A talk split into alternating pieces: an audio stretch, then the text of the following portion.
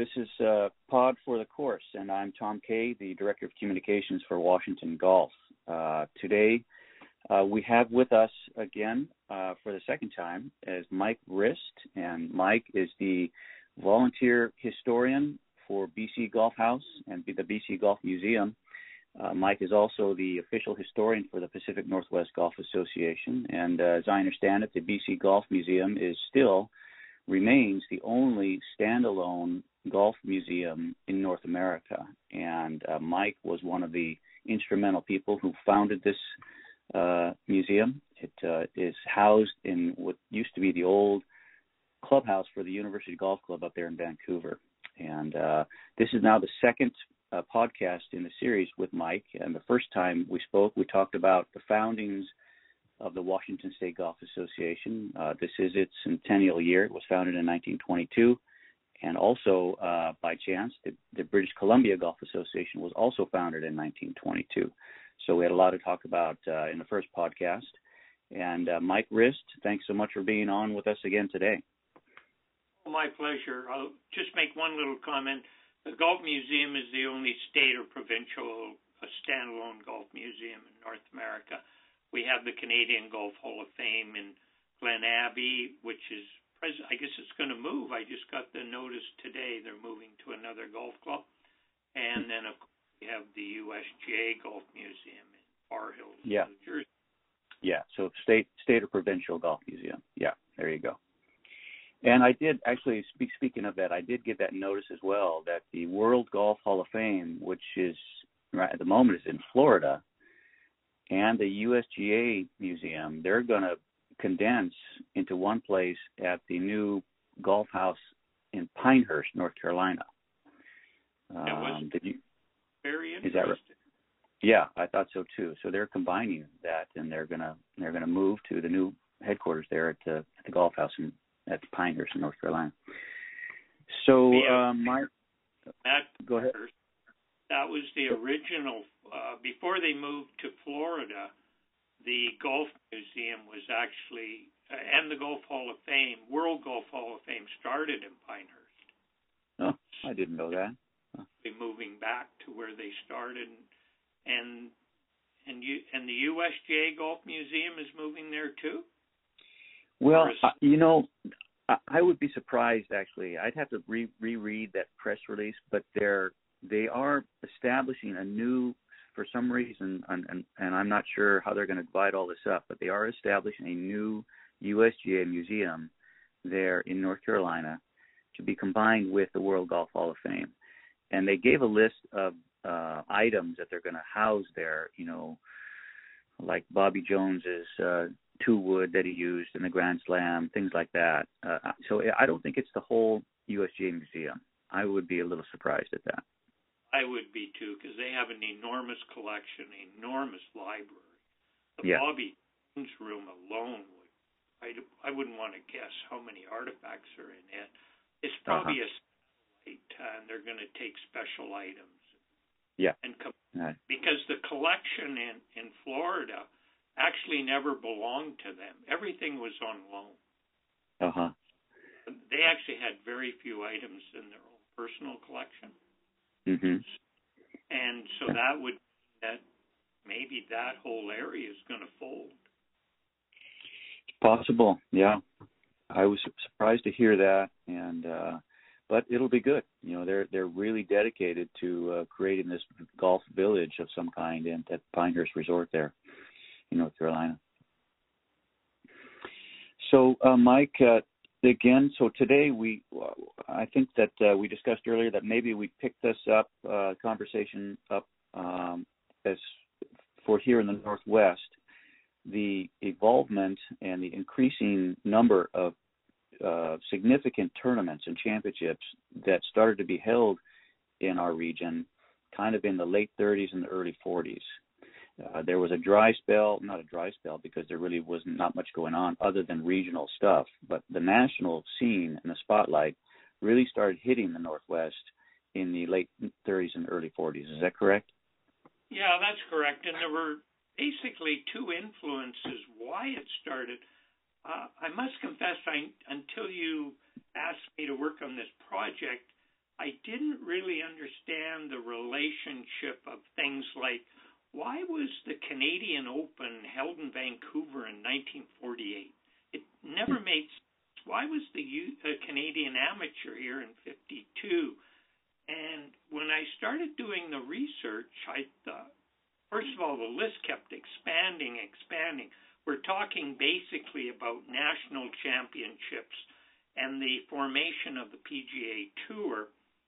And really, there were two areas that influenced the whole thing, and one person and one group um, attracted these events, and because they were so successful, it just seemed to mushroom. And uh, I found it absolutely fascinating researching the project. Mm-hmm. Um, so let's talk about uh, some of these influences. Well, well, first of all, um, you mentioned the Canadian Open and the Canadian Men's Amateur coming out to the Vancouver area. Why? What spurred that? Uh, was that the was those were those the first years that they were held out in, on the West Coast in Canada? Yeah. Uh, well, it, it was the second time for the Canadian. Um, mm-hmm.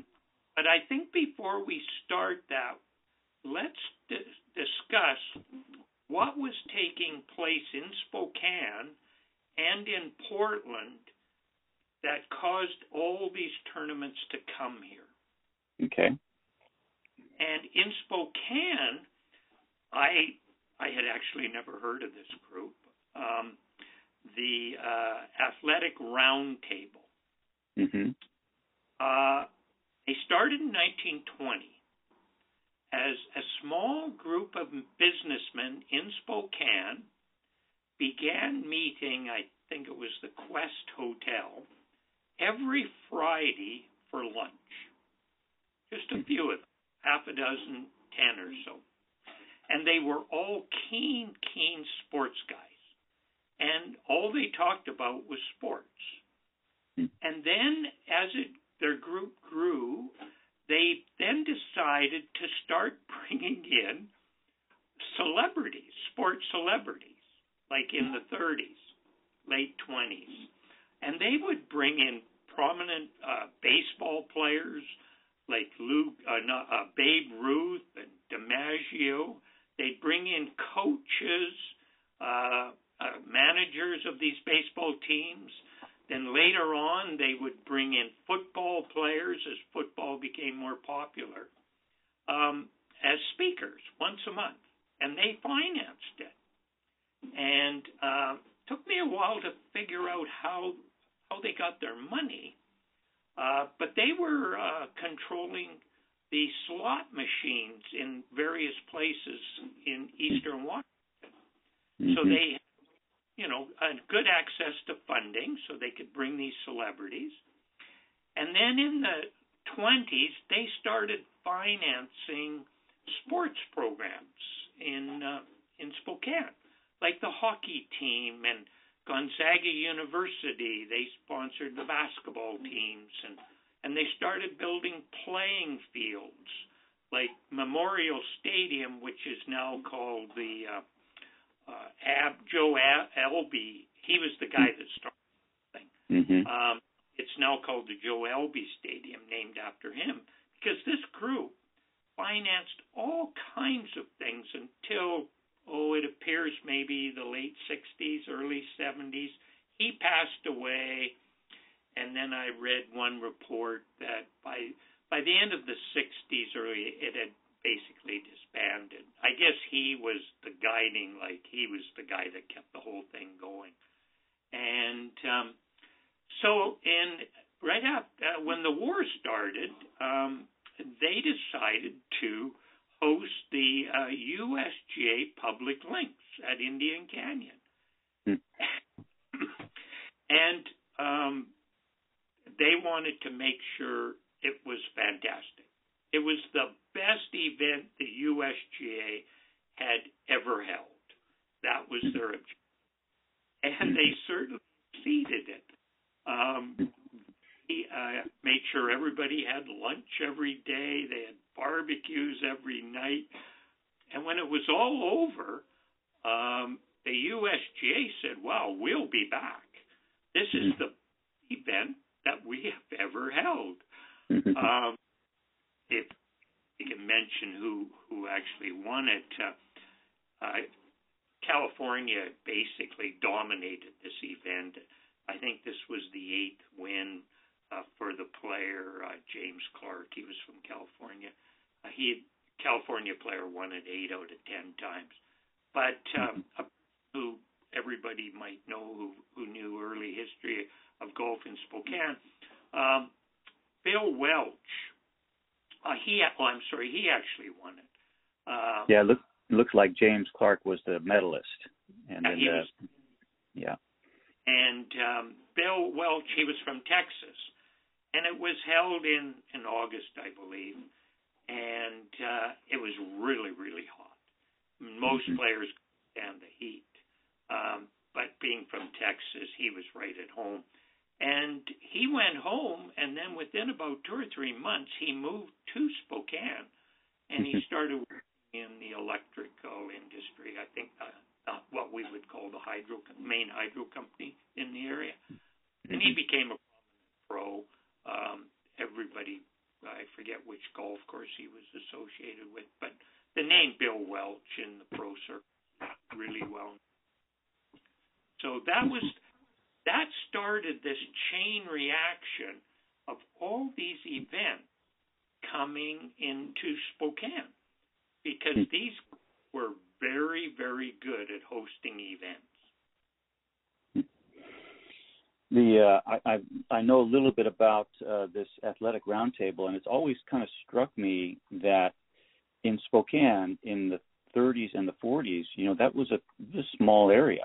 That was not not much. It's not exactly a, a, a metropolitan magnet, so to speak.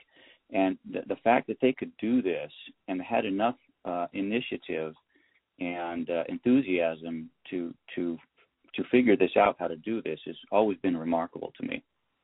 Yeah, I found it amazing. Like in nineteen twenty, I think I looked up the census, and and I don't think there were five thousand people in Spokane.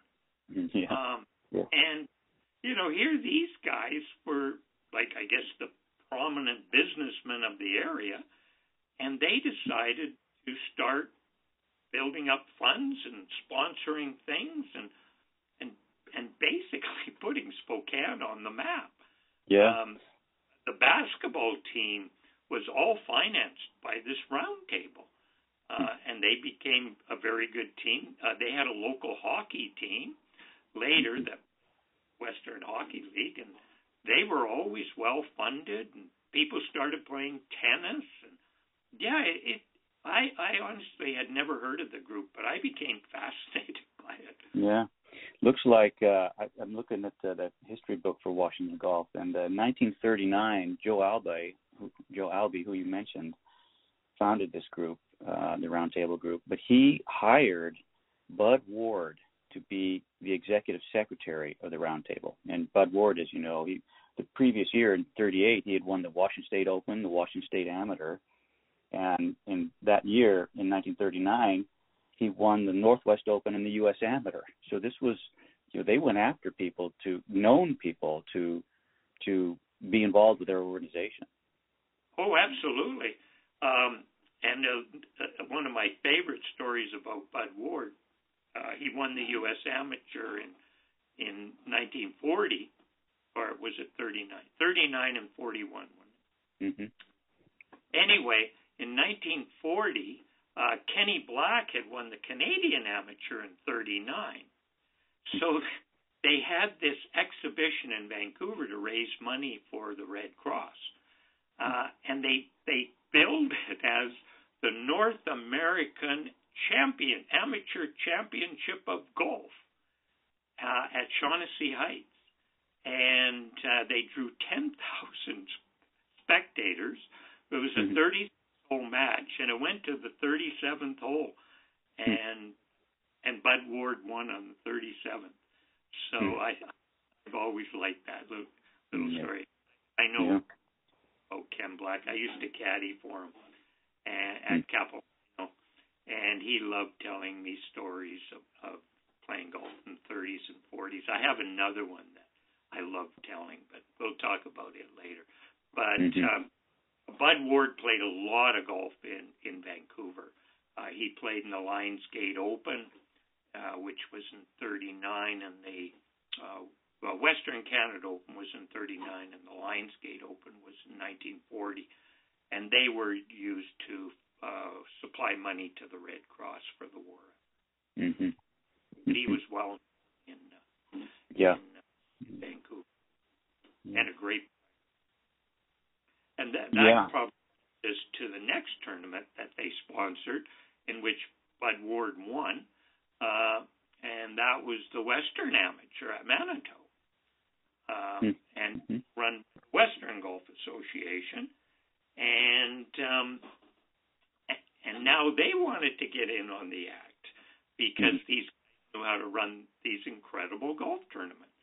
Uh, again, it was a total success. Um, Ward won, and he, he had also won uh, previously in forty and forty-one. So uh, I think he actually, what did he win, four altogether? I think he won again later in forty-seven. Mm-hmm. Uh, a great player, an absolutely incredible player. Yeah, yeah.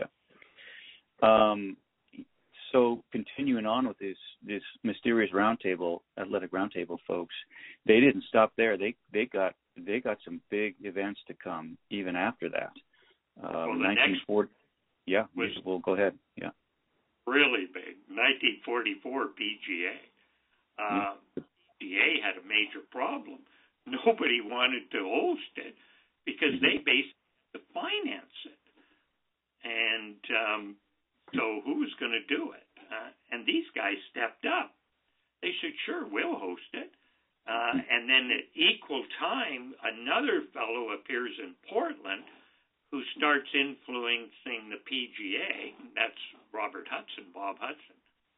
Uh, he, uh, Larry Lamberger did a really good thing in nineteen forty-four uh, because the P G A was starting to reactivate after the war.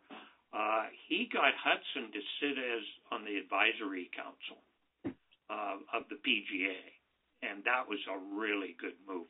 Uh, Hudson was a prominent, prominent wealthy businessman in Seattle. He absolutely loved golf. He was a member of the Portland Golf Club, and uh, he started financing a lot of items for the P G A to get it up and running again. And later on, we'll see one of his major contributions to mm-hmm. uh, you know, golf. But uh, at the same time as the P G A was being held at Manitou, he said, oh, I'll uh, revive the uh, P G A Tour and sponsor the biggest event ever uh, at the Portland Open. In nineteen forty-four, was that right? forty-four, yeah. Uh, yeah. It was part of the Evergreen Tour. Uh, the Evergreen Tour actually started in nineteen thirty-six, and here's one of my favorite Northwest uh, trivia uh, stories, again involving Ken Black.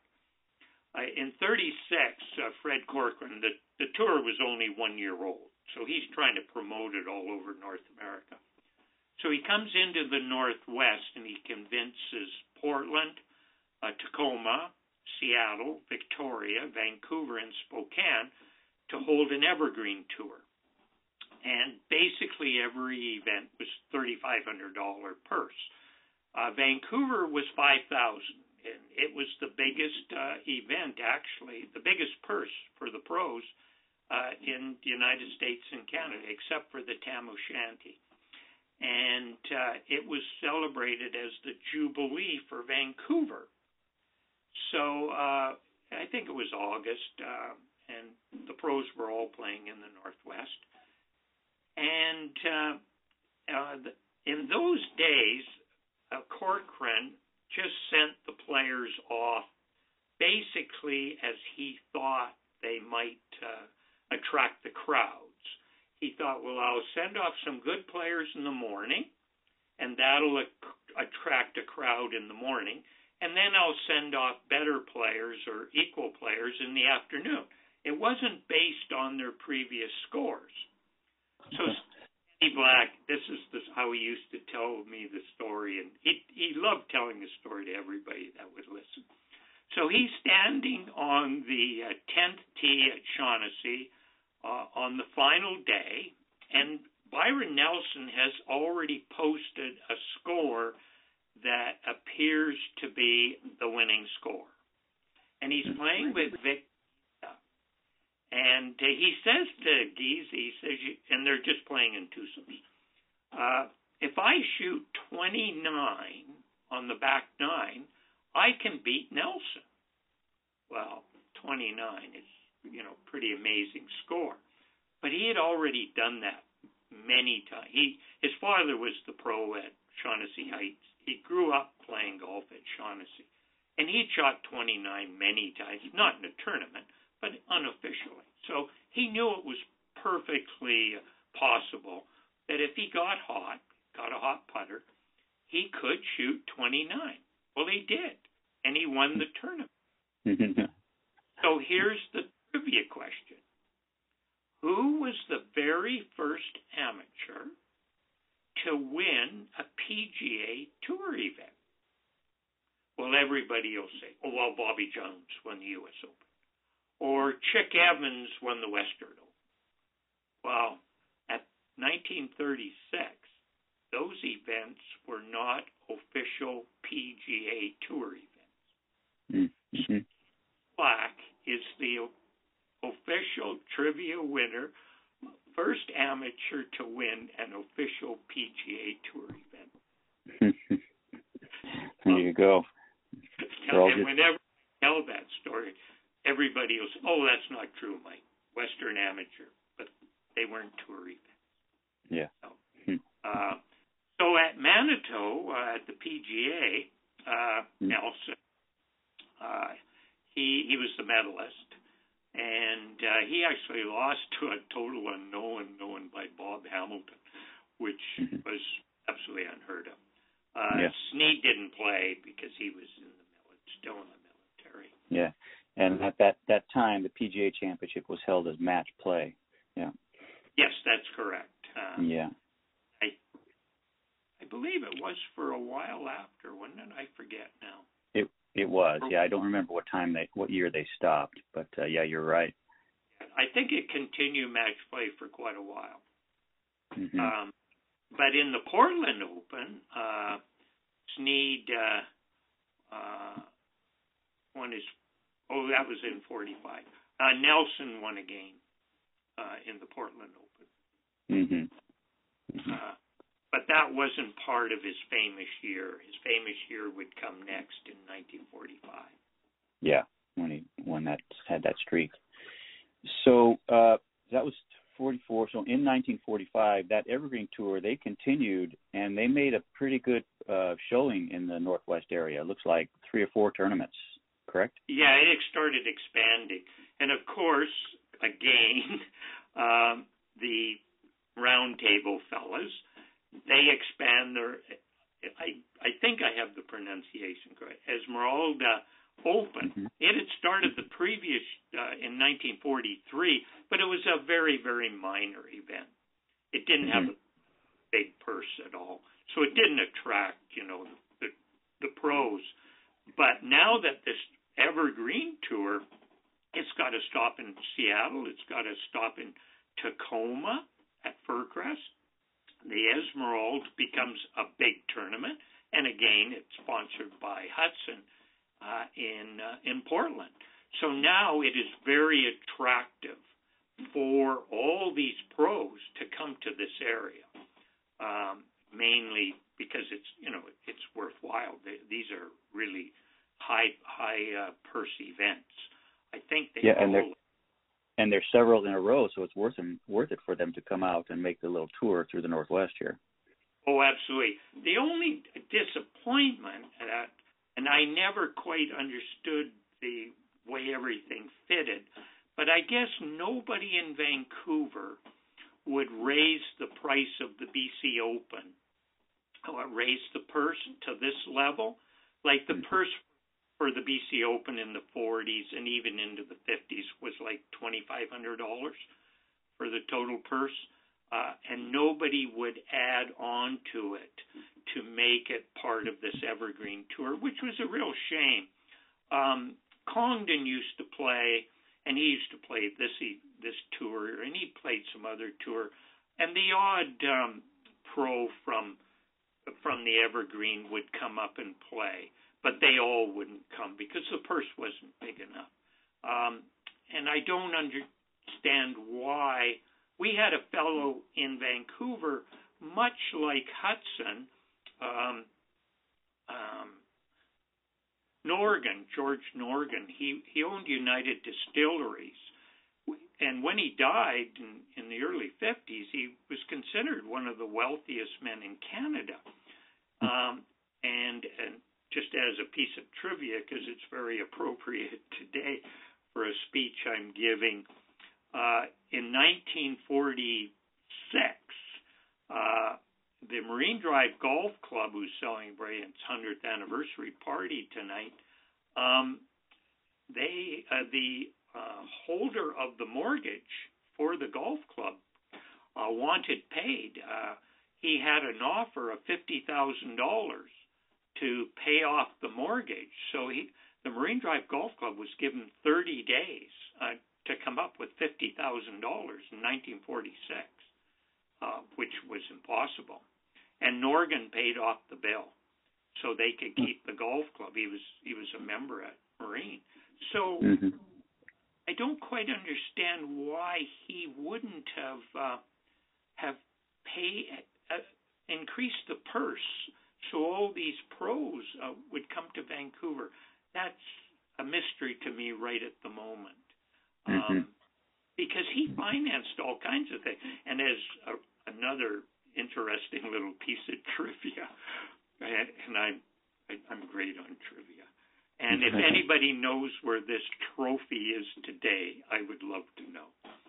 Uh, uh, I'll preface by saying that um, in nineteen forty, the Boeing factory in Seattle had two satellite factories in Vancouver, one on Sea Island and one in Chilliwack. So Norgan decides to uh, set up a series of matches between the uh, employees in Seattle and the employees in Vancouver, and he financed it. Uh, and uh, they had a home-and-home series, and it, it was a star-studded field because uh, the Boeing factory in Vancouver had all the top pros, Kenny Black, the Canadian Amateur champion, um, and in Seattle they had all the top amateurs and pros who were working for Boeing. Uh, and this tournament went on all through the war. And then again, when I was doing this incredible research for your project, I discovered that the Norgan Trophy, which he put up, was played for in Seattle until nineteen fifty-five by club from the Seattle Golf Association area. And they were eight-man teams, and they played a Ryder Cup style. So maybe in one of these clubhouses, in one of these in in Seattle, there's this trophy called the Norgan Trophy, mm-hmm. and that's what it's referring to. And Norgan yeah. was great for donating trophies. I can go all throughout this province, and there will be a Norgan Trophy sitting in the clubhouse from the forties or thirties or into the fifties. And uh, he used it to uh, advertise his United Distilleries.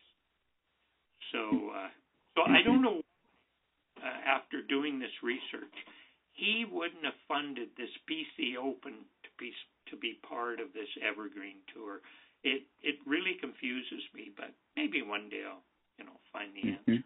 Mm-hmm. Mm-hmm. So uh, nineteen forty-five. Now, how about nineteen forty-six and uh, a couple of large events in the Northwest as well? And uh, start with maybe the the one in Spokane. Again, the, the Athletic Roundtable came through on this one. Yeah, they came through on a couple. They they started this National uh, Jun- Junior Chamber of Commerce uh, Junior National Open, um, and they financed it. Um, and it was, I guess, probably the very first time that uh, Al Mengert had come on the golf scene. Unfortunately, the first one, it, it wasn't too successful. There were only twenty-four players because it hadn't got the national recognition yet. But the following year uh, in, uh, I think it was Saint Louis. I could be wrong. It was in the Midwest. It now had national exposure and a full field of juniors. And Mengert beat Littler in the final of that one. But mm-hmm. he did win the When and he, he beat a person that I'm sure everybody could be aware of, who grew up in Spokane, Spike Be- Bieber, who was mm-hmm. a prominent member in the P N G A. Yes, uh, former longtime board member, and uh, actually he was the one who helped found the P N G A's magazine, Pacific Northwest Golfer magazine. Yes, uh, Spike is well known in the Northwest, absolutely. And, but Mengert then started this illustrious career in the Northwest. Wow. Mm-hmm. Yeah. Yeah. Yeah. And there and are if, lots, lots of stories you can talk about Mengert. Um, mm-hmm. One in Vancouver in fifty-two, or oh no, in the P N G A in nineteen fifty, I guess. Uh, mm-hmm. The men's P N G A, probably the most one of the most memorable matches ever in the Pacific Northwest. Mm-hmm. All kinds of stories about Al Mengert. Um, and I, I used to love sitting at his table when at the P N G A annual meetings. He he he attended a lot of them, which uh, mainly because of Spike, I think, because he was always there with Spike and mm-hmm. um, the fellow from Seattle Golf Club helped me out. Um, He's he's on the U S G A Council. Oh, Bruce Bruce Richards. Bruce Richards, and, yeah. Um, and I love sitting next to him.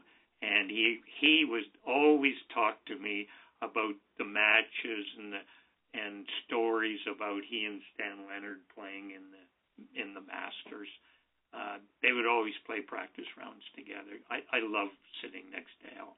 Full of mm-hmm. stories. He, yeah, he had a very interesting career. He went on to play professionally, like you said. I, I can't remember how many times he played in the Masters. Uh, I, I think he had, I think he holds the record for the number of times playing in the Masters without getting an actual invitation. In other words, he earned his way in there. Yeah, he finished in the top ten every year yeah. for I think a decade, and mm-hmm. then he was able to come back. Yeah. Um, Yeah. That was the same as Leonard. Leonard got automatic exemptions because he won uh, the Canadian P G A eight times. So he got automatic exemptions. And then he was, I think, finished in the top ten six times. So he got uh, in, in invitations to the Masters also. Mm-hmm. Uh, Al got a ten-year every year because he finished in the top ten. Uh-huh. So uh, the Junior Boys National Championship, first one at Indian Canyon in nineteen forty-six, and then in nineteen forty-seven, the same junior is held, and Al Mengert wins that one. He defeats Gene Littler. And then in nineteen forty-eight was the first year of the U S G A National Junior Championship. So did they did this Junior Boys National Championship that the Roundtable start, did that become the U S That's, Junior Amateur? That's correct. Um, okay. They U S G A took it over. They could okay. see now that it was a national event because of the field. Uh, sure. I in uh, I'm pretty sure because I looked up in, in the newspapers uh, the second one, the forty-seven, and it seems to me they had like two hundred fifty juniors at that event. Hmm. It was incredible. Wow. Yeah. Um, so now the U S G A would say automatically, wow, we have to use this as a national tournament. And I uh-huh. think it was the following year the Western Junior was formed.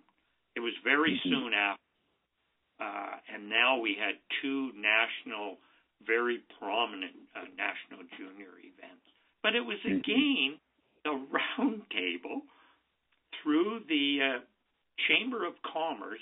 I think it was then called the National Junior Chamber of Commerce. And mm-hmm. these fellows were basically the chapter in Spokane for the Junior Chamber of Commerce. Uh, so they said, oh, we'll host it for sure. And again, it was so well organized. The kids were treated like royalty, and um, and it, it just took off. Uh, but again, you know, this is after the war. There's mm-hmm. not a lot of money around to yeah. finance golf tournaments. Mm-hmm. But it, these guys set the stage. Mm-hmm. Somebody write a book about this organization. yeah. Well, and, and they, they kept going. So it, in nineteen forty-six, first Junior Boys National Championship, which they started, and also in nineteen forty-six, the first Women's National Open. Exactly.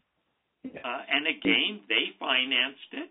Um, they put up these twenty, almost twenty thousand dollars in U S Treasury bonds, and um, and and Patty Berg, who at that time was the most prominent, uh, probably the most prominent female pro in, in the United States, probably the world actually, and she won. But another big winner, which again I found kind of cool, uh, was her caddy. She gave a hundred dollars, a complete set of Patty Berg irons and woods, a bag, but most of all, because it again after the war, golf balls were not that plentiful. Rubber mm-hmm. was being used for the war effort. She gave two dozen brand new Patty Berg golf balls, which uh-huh. were more than a hundred dollars. It's like uh, gold. Yeah. Oh, yeah. So anyway, she was the winner, and, and she got a five thousand dollar fund. And but the caddy walked away as as a real winner too. Uh, uh-huh. So I had a neat little side story to the event. And it was the This was the first, and it was match play. But then, again, from then on, it was all uh, stroke play. Yeah, uh, and, and I, then, it, uh, I forget when, the U S G A, I think they took it over. They did, yeah. They took it, o- took it over the next year, nineteen forty-seven. So the first one in nineteen forty-six with the Roundtable Stars, it was played at what was then called Spokane Country Club. And you're right, you're right. It was match play. It was the only one that's ever been held at match play. Exactly. And then uh, U S G A took it over in nineteen forty-seven, the next year. Yeah. And and then again in forty-six, another major event comes because of Bob Hudson. Yeah. P G A in Portland. P G A Championship, yeah. Mm-hmm. Back to the Northwest. And... Uh, And Hogan won, and uh, he, he beat uh, Porky Oliver, who uh, I think at that time he was pro at Inglewood, and uh, and he became a prominent uh, Northwest pro, who was a, again another big big supporter of the B C Open in in, uh, in Vancouver. I don't think he, in fact, I'm sure he never won the B C Open because he was mm-hmm. in the Stan Leonard and and Chuck Congdon. And when you look at the record book for the B C Open from nineteen forty-eight until nineteen sixty-one, I believe it is, uh, Stan Leonard or Chuck, o- Chuck Congdon won or finished second in every event but one. They absolutely dominated that tournament. Porky Oliver didn't really have a chance. Mm-hmm. Mm-hmm. So that was nineteen forty-six P G A Championship. So that was, uh, it was the P G A Championship was held in nineteen forty-four at Manitou in Spokane, and right. then in nineteen forty-six at Portland Golf Club, and that one was uh, uh, spearheaded by Robert Hudson. Yeah, because they needed a sponsor. Yeah, sure. And Hudson wasn't done. Uh, again, after it was, this was right after World War Two. And not much money going around, and people still kind of coming out of the fog of World War Two. But in nineteen forty-seven, he, he also did something pretty significant, brought something about here, yeah? Yeah, he, he sponsored the Ryder Cup, and there there's two or three stories that I just I found that I found absolutely fascinating, connected with this uh, Ryder Cup matches. First of all, uh, one reporter, Ben Ben Wright, he was the official reporter that followed these matches from England. He was the only British uh, reporter that their, his newspaper would finance to come.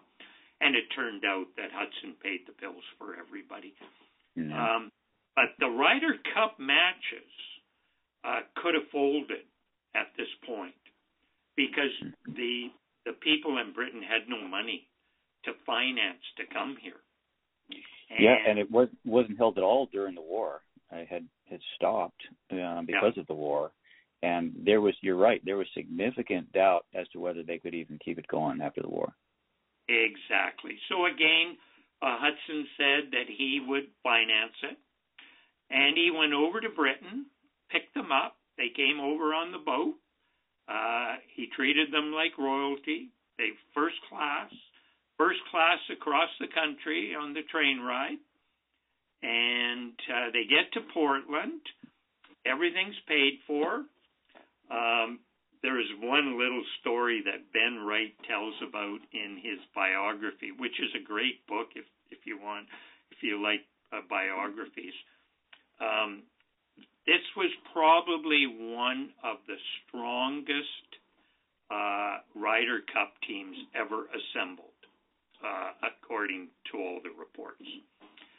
And uh, Henry Cotton was the captain of the British squad, and Hogan was the uh, playing captain of the um, American squad.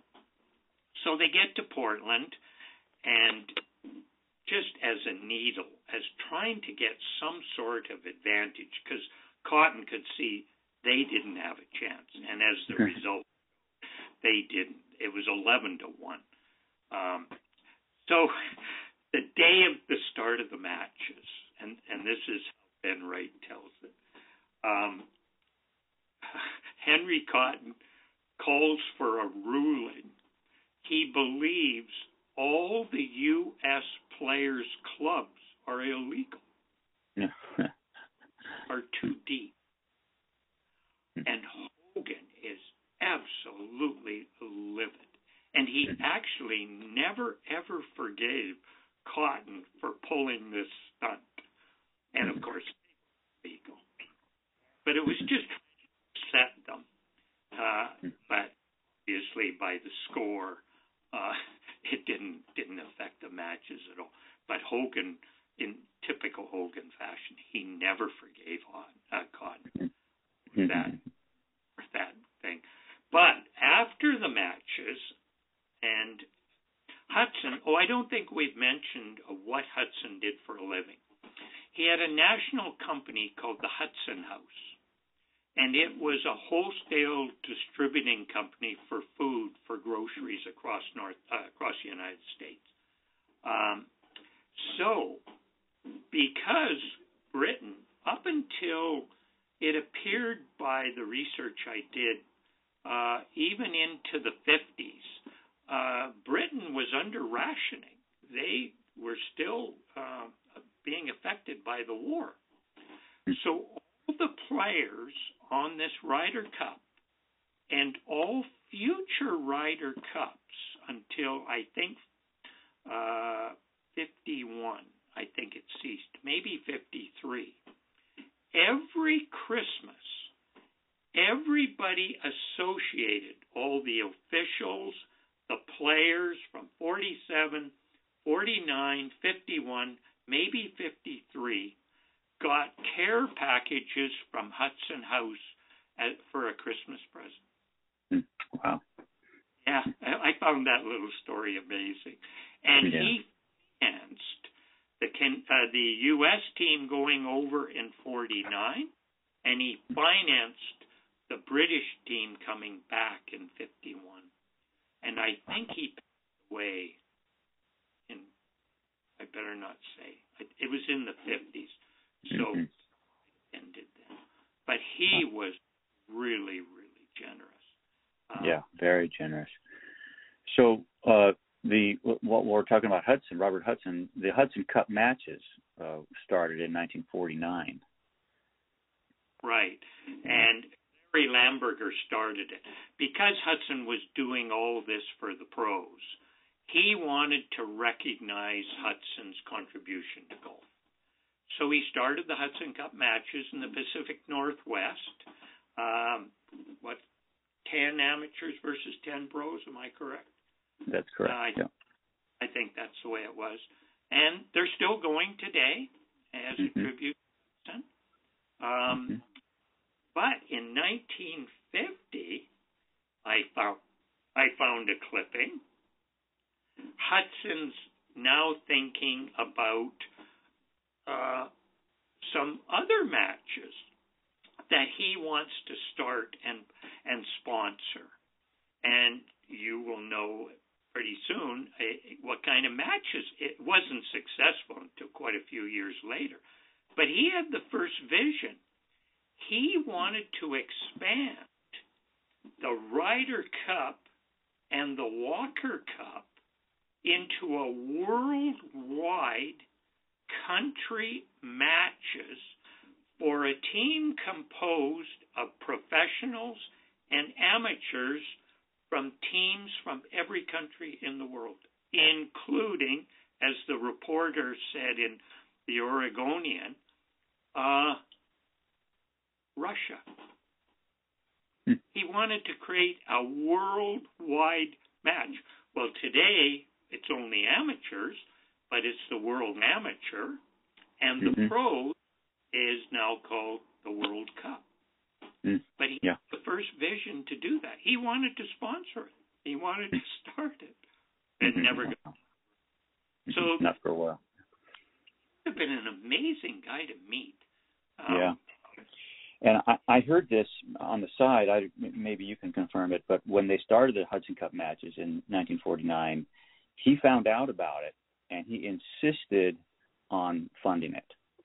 Exactly. Uh, Larry Lamberger wanted the Northwest P G A or the P G A to finance it. Mm-hmm. But his, and I guess Lamberger must have kept it quiet because Hudson didn't really know about it until yeah. I think. And the first place it was played was Portland Golf Club. Lamberger was the pro there. And Hudson had no idea. And then, yes, you're absolutely correct. Well, I'm funding this thing. Nobody's going to pay. And he did it for many years after. Uh, but they must have kept it quiet. Uh, yeah. Yeah. And until that was going on, that he, he even knew about it. yeah, yeah, that. Lamberger, they were just doing it as kind of a tribute to him, to Hudson, and uh, he was having none of that. He was he was gonna he was gonna fund it. Oh, absolutely. Yeah, yeah. he uh, it, it was amazing. Uh, just prior to that was the Canadian Open in forty-eight at Shaughnessy, and because tour um, uh, Evergreen Tour was prominent, that's why it came to Vancouver. I I should. Until I did this research, I hadn't put two and two together, I'll be very honest. Why would this tournament uh, come to Vancouver? We couldn't even finance a uh, increase the purse of the B C Open. It, it never made sense to me.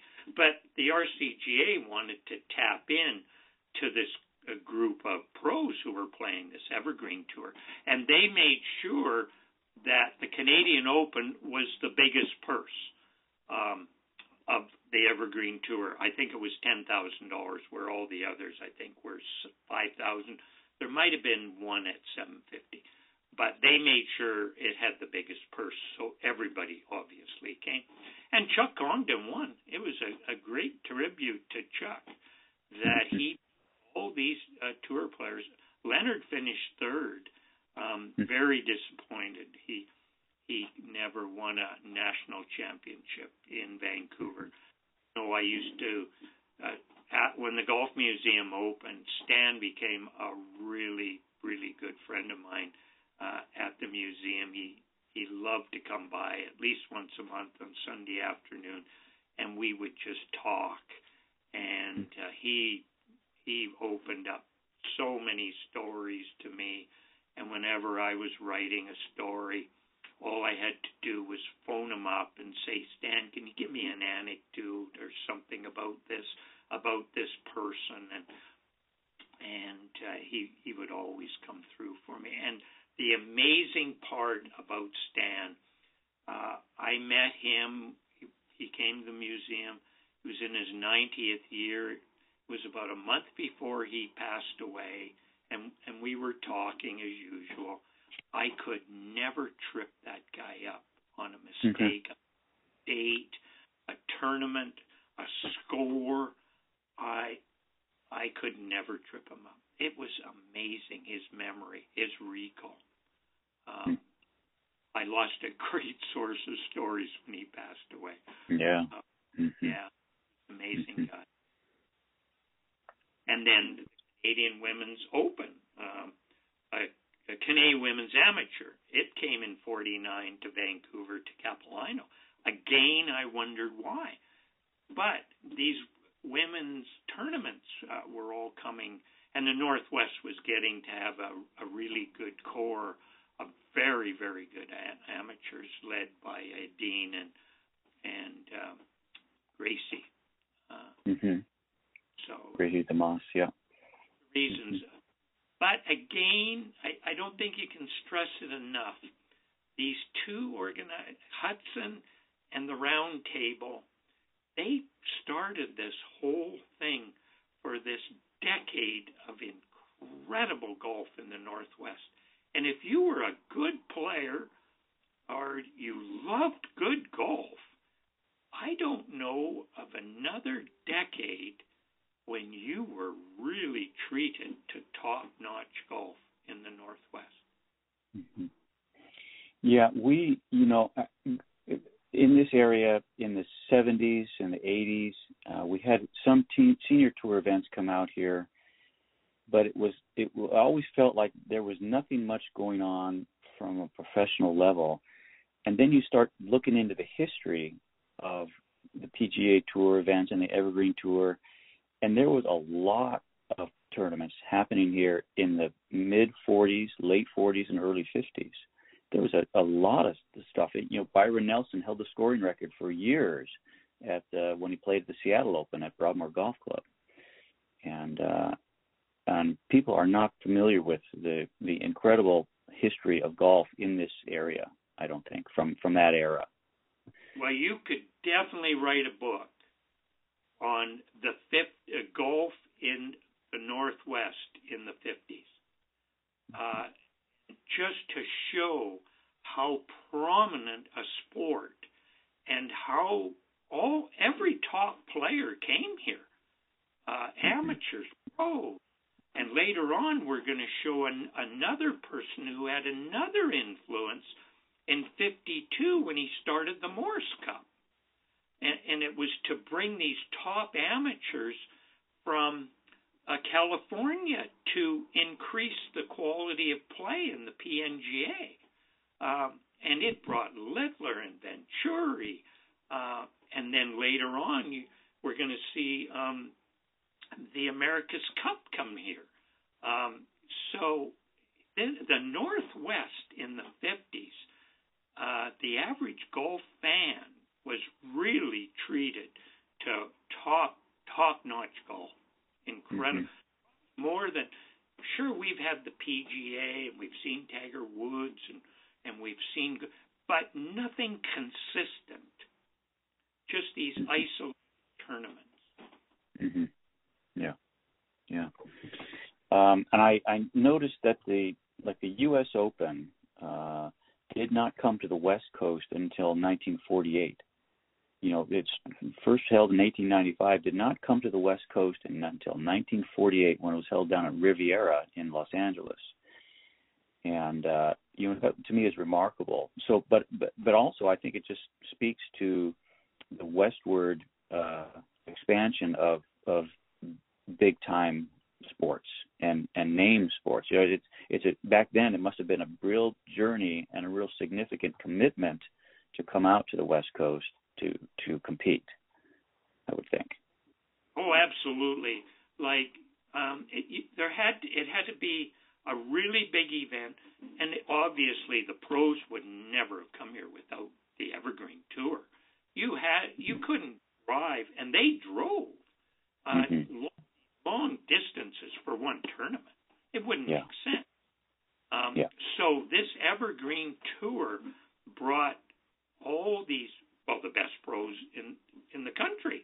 Uh, mm-hmm. They'd be not to come here. The purses were just as good as Florida, as California, as, as the East, um, and they there were enough of them to make it worthwhile.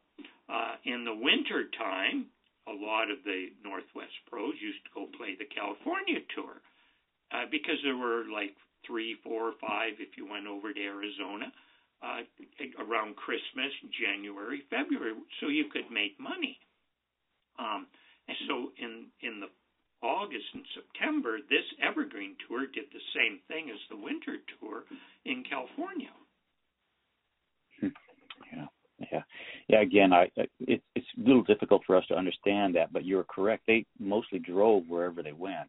Uh, it wasn't like hopping on a flight uh, and you could get there in, in a couple hours. No, it wasn't like that at all. Even there was train, of course, but even that was a was a significant journey. They all traveled by caravan, by car, from one mm-hmm. tournament to the next, um, and that's basically how the P G A Tour operated. Well, Stan, even the sixties, his big Cadillac, he did a new one every year, and he he never flew. He just traveled. His wife and his daughter during the summer traveled in the Cadillac from tournament to tournament, and Stan had a rule that he never played more than four. And then he came home. He needed a break. He had the nick of the cash register tourist to pro because he wouldn't stay out there for more than four tournaments, maybe five. And then he would go all the way back to Vancouver, uh, get a break. And, uh, and but he made money. I think for a while, Leonard held the record for the most times finishing in the money on the P G A Tour. I think it was something mm-hmm. like he had made, he had cashed a check. Now, there were breaks in between, but he didn't play, so it didn't count. Mm-hmm. Uh, but he drove. Yeah, he drove his car. Yeah. Um, Mike, this has uh, been a great conversation. We're speaking again today with Mike Rist, the uh, uh, official volunteer historian for the B C Golf House and B C Golf Museum, and also the historian for the Pacific Northwest Golf Association. Uh, Mike, I, I'm thinking we might have to do a, a third chapter of this podcast because this is all fascinating stuff. We're just now barely getting into the nineteen fifties. so, um, But for now, we've covered the uh, the forties and the fifties and the and the sort of expansion of of really quality golf tournaments and golf players, competitors who uh, found their home in the Northwest. And really, it seems like, Mike, the the two uh, catalysts were Robert Hudson and also the Athletic Roundtable over there in Spokane. They really kind of were forerunners to a lot of significant Uh, golf events and golf tournaments. Oh, absolutely. And when we do the third one, uh, we should start with the men's Canadian Amateur in fifty-two and the uh, U S Amateur.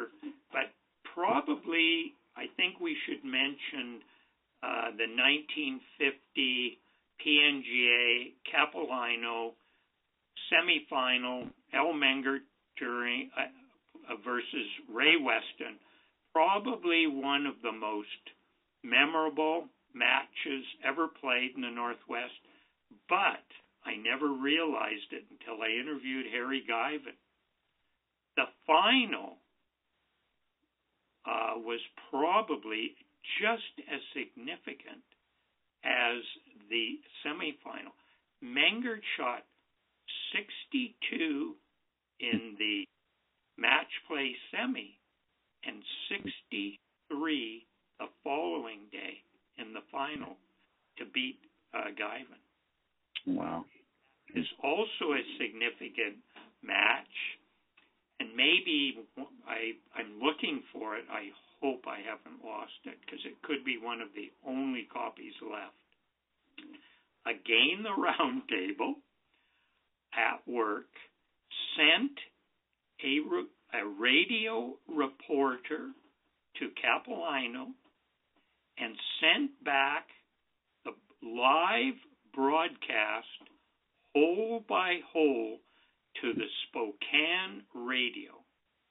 And I, twenty, thirty years ago, I managed to get a copy of the full round as it was reported on the Spokane radio, hole by hole, shot by shot, taken at Capilano.